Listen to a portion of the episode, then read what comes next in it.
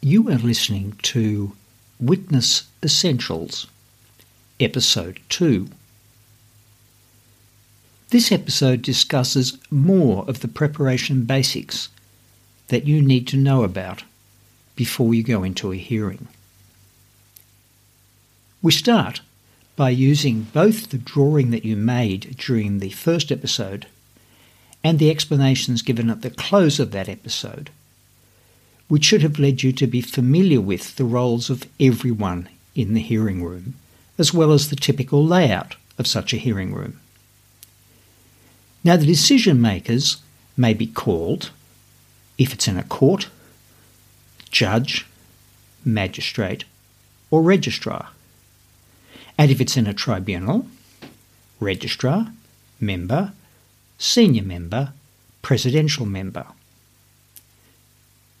Now, judges and magistrates in court are addressed as Your Honour or Sir or Madam. Registrars are addressed as Registrar.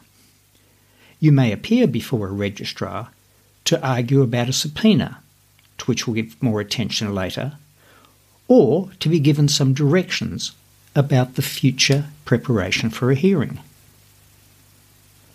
Members in tribunals are best addressed as Sir or Madam. The other staff in the hearing room, whether it's a courtroom or a tribunal hearing room, can include, as we discussed earlier, the judge's associate, sound recordists, a tipstaff or court officer, a sheriff's officer, or, in jury trials, a jury officer. Turning from the place where the hearing will be heard and those who work within it to the earlier event of you having received um, or do receive a subpoena, then you want to know all about what you need to, to comply. A subpoena is simply a document stamped by the court or tribunal registry which requires either or both of the supply of documents by you and or attendance by you at the hearing. Now if documents are required, then the subpoena will either state that delivery is to be to the hearing place on a date before the hearing or that the documents are to be brought to the hearing. Where your compliance with the subpoena means that you have to travel then the person giving you the subpoena should also give you some conduct money, but just enough to cover your reasonable travel expenses. Having got the document, you need to know how to respond to it. Now, if there is nothing confidential in any of the requested papers, then you should deliver copies of those papers. I emphasise not the originals, to the hearing place. And you may deliver them in either hard form or by electronic filing. The one that you are to follow will de- depend upon the rules and procedures of the court or tribunal from which the subpoena was issued. However, there might be reasons why some information in your documents, in your control, should not be handed over. An example is because there's something in those documents which is confidential and its release may endanger someone. If so, ask the lawyer who is acting for the party that wants you to be a witness. Ask them what you should do. They may say that they'll handle the response. On the other hand, if the party that subpoenaed you has no lawyer then you should contact the court or tribunal registry and ask for a directions hearing where someone from the court can decide what, if any, of your documents are to be disclosed and when. Turning from documents to your attendance at the hearing, almost certainly you will need to contact the person, whether they're a lawyer or a self represented party, who arranged that subpoena so as to be clear about exactly when you're needed. Subpoenas typically give only the date on which the hearing starts. Now that's okay for a hearing that goes no longer than one day, but it's misleading and inconvenient if the hearing will go more than one day. If that's going to happen, then you want to know on what day you're needed and on what time on that day.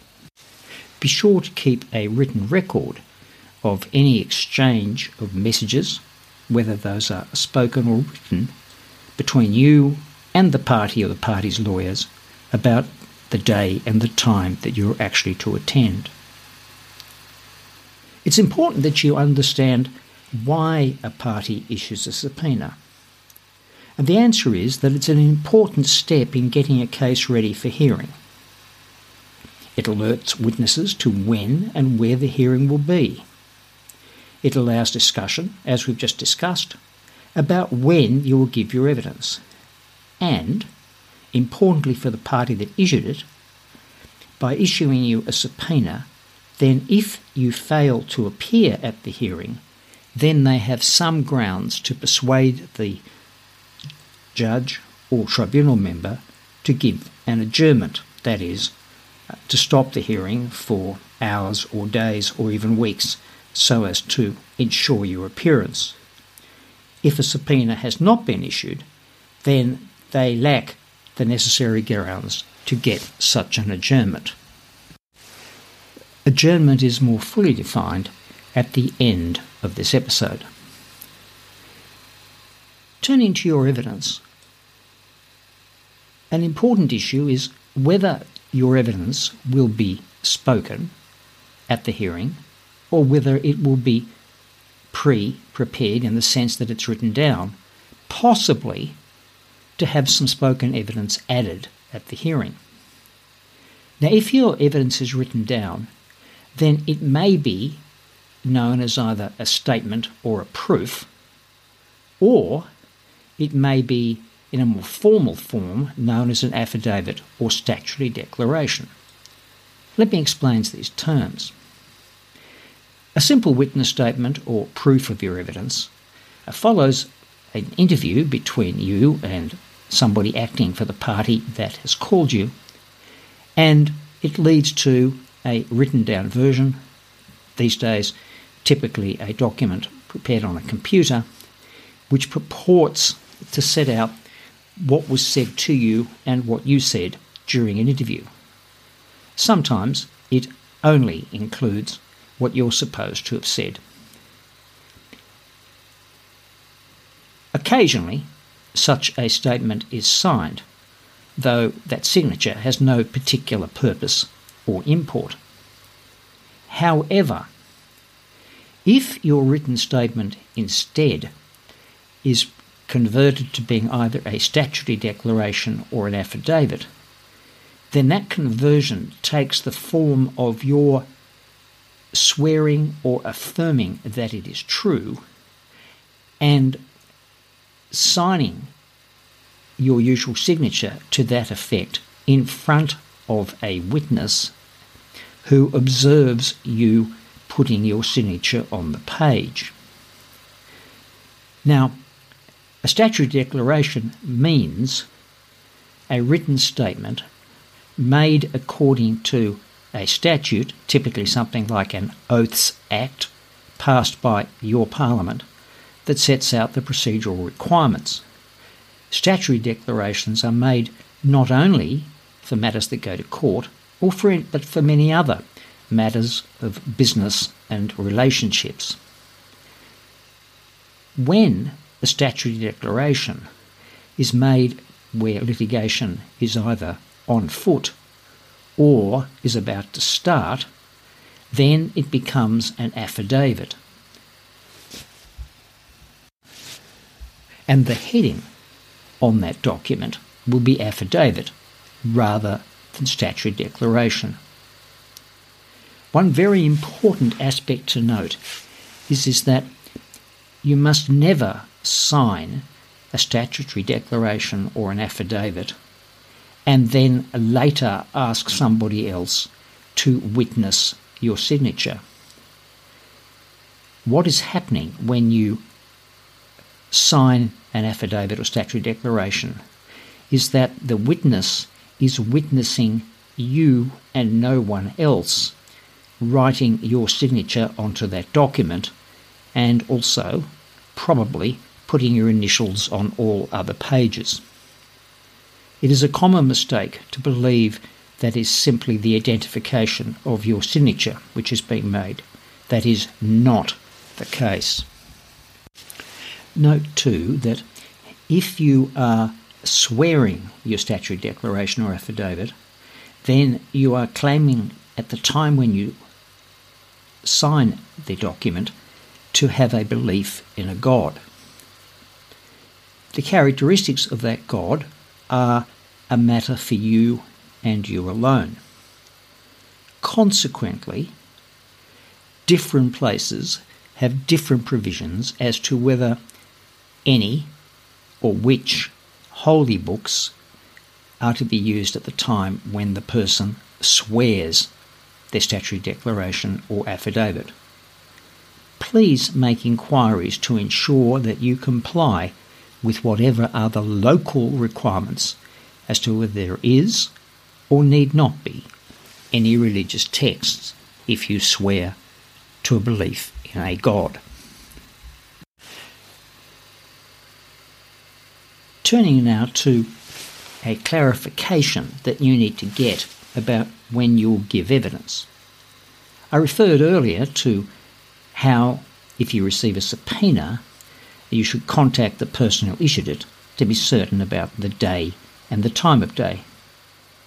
Equally, if you haven't received a subpoena, then you still need to contact the person who wants you to give evidence and be quite clear about what day and what time. After all, you need to know how long it will take you to travel to the hearing place, or if you're attending remotely by audio or AVL, then you need to be ready at the appointed time. Please note that giving evidence remotely has lots of advantages for you. You're staying in a familiar space, you have easy access to your notes and other materials, you don't have the interruption and inconvenience of travel, and your day is so much more in your control. To the extent that uh, some people claim that your evidence is not effective if you're not in the courtroom, uh, nobody has provided any evidence to back up that assertion. By the way, sometimes it's necessary to interpose, I N T E R P O S E, to interpose a witness. What this means is, is that there are circumstances in which, because of a particular we, um, witness's circumstances, such as travel or illness, or being a busy clinician with a number of clients, the court's persuaded that there should be a fixed time for you to give evidence. And that fixed time means that even though another witness might be giving evidence, that witness's evidence will be interrupted and you will be interposed. That is, you will take their place to give your evidence even though it's in the middle of their evidence. The last point about the typical hearing day is that you need to understand the usual timeline. Courts and tribunals will have a starting time that is typically between 9 and 10 a.m. Mid morning, there will be a short morning tea break. Lunch, usually around 1 o'clock, is for an hour, and the end of the day is likely to be, be between 4 and 4.15. It's important that you understand these times, particularly if you have other commitments, such as uh, picking up children from school or daycare, or medical appointments. If you have such a commitment, be sure to tell the decision maker about that as soon as you go into the witness box. This is to avoid a lot of upset to you and everybody else. Turning now to those things that you need to prepare that are quite specific to you.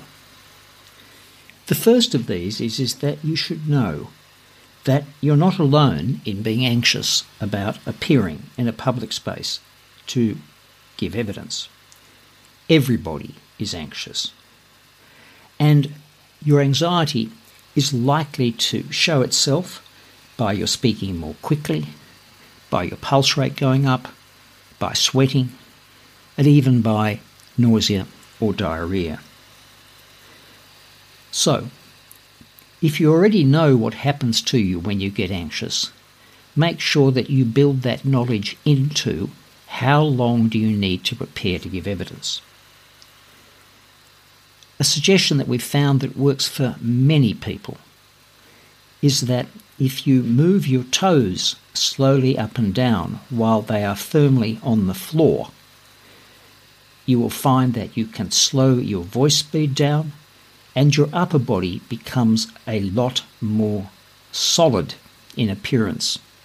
That is, you look a lot more confident, even though inside you still feel very anxious. It will help you to know that all the lawyers in the hearing room in which you're about to give evidence are also feeling anxious about their performances and that in their own particular ways they'll be experiencing the same sort of signs of anxiety that you have. By the way, uh, to help you survive the day, I strongly recommend that you take with you to the hearing some entertainment or other work to do, some nibbles to eat, and also, if there's any medication that you're regularly taking, that you have it with you so that you can take it as prescribed. Talking about the things that you take with you, it's important that you know that there's security rather like airports in courts and tribunals these days, so that when you leave home, you leave behind you any sharp objects, such as scissors, knives, or pliers, and you also leave behind any containers that have liquids in them. On the other hand, you do take with you any notes, any authorization cards that you use in your work, and of course, the four copies of any visuals that are going to be used to enhance your evidence. Apart from that, make sure that you have with you the contact details for those who are running your side of the case. That's because you might become ill or be delayed, or even get to the hearing place and not be able to find the right room. So their being able to contact you and you being able to contact them is important. Dealing also with what you wear to a court, just make sure that the clothes you wear are things that you're comfortable wearing. They should, of course, not have any obvious logos or messages on them. Finally, when you do get to the hearing place, there'll be a waiting area where you'll need to wait. Try to spend as little time as possible there. That's another reason for contacting the lawyers, so that you can leave that building and go to somewhere that's more comfortable, makes you feel less stressed, and come back just before you need it. Turning then to the few words that have been used today and for which you need a little bit more help. The first is an adjournment. An adjournment is when the court decides that for a period that might be a few minutes, or hours, or overnight, or even days or weeks, the hearing will not continue. The court will say, We're going to adjourn. You then wait for the hearing officers to leave, and then you too can leave the hearing room. Another word you'll sometimes hear used is interlocutory. Interlocutory describes something that happens between the time when a hearing is formally started, that is by the filing of papers, and when the hearing itself takes place. For example, should you need to appear in front of a registrar in order to get directions, that is, an interlocutory hearing. Talking about registrars, they are usually the people who are at the top, the managers of the court administration staff or tribunal administration staff. Those staff work in the registry, and there are registrars and deputy registrars. They have limited decision making powers, and their powers are pretty much always set out clearly in the law that established the court or the tribunal. That's all we're doing in episode two. Episode three is all about what happens when you go into the hearing room to perform as a witness. Please do join us for that episode.